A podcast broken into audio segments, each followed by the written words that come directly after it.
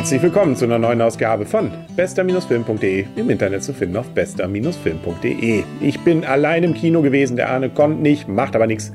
Ich rede trotzdem drüber. Es geht nämlich um In the Woods, ein Musical mit Märcheneinschlag, beziehungsweise die Story ist relativ leicht erzählt. Alles Mögliche, was so an Märchen wahrscheinlich den Leuten noch bekannt ist, von Rotkäppchen bis Cinderella, kommt hier drin vor und wird miteinander verwurstet zu einem Musical.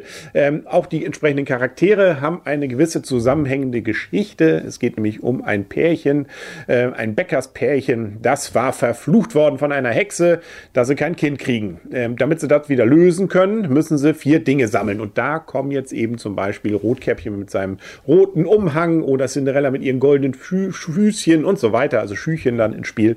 Und das Ganze ist insbesondere in der ersten Hälfte ziemlich unterhaltsam. Die Musik äh, schmissig, äh, das Ganze dann auch mit vielen Stars garniert.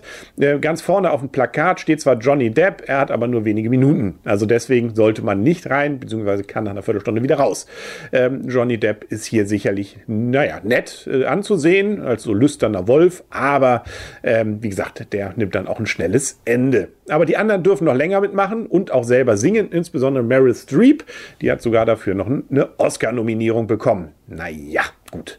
Oscar ist auch nicht mehr das, was er mal war, aber sie macht es auch nicht schlecht. Das will ich jetzt auch gar nicht sagen. Wen haben wir noch? Emily, Emily Blunt haben wir zum Beispiel, Anna Kendrick, äh, Christian Pine als äh, ziemlich äh, ja, eingebildeter Prinz. Man merkt schon also, es geht ein bisschen hoch her. Ähm, in der zweiten Hälfte allerdings ändert sich dramatisch. Plötzlich wird es ernsthaft und äh, sogar noch ein bisschen traurig und äh, dramatisch und äh, ja, also im Musical selber, dem Originalmusical, ist dazwischen die Pause. Im Film muss man da jetzt so durch und ist dann eher etwas vielleicht überrascht, wie dunkel es plötzlich wird. Ich will da jetzt auch nicht zu viel verraten. Mir hat die erste Hälfte deutlich besser gefallen. Die zweite, ja, das war jetzt auch nicht so richtig Überraschendes.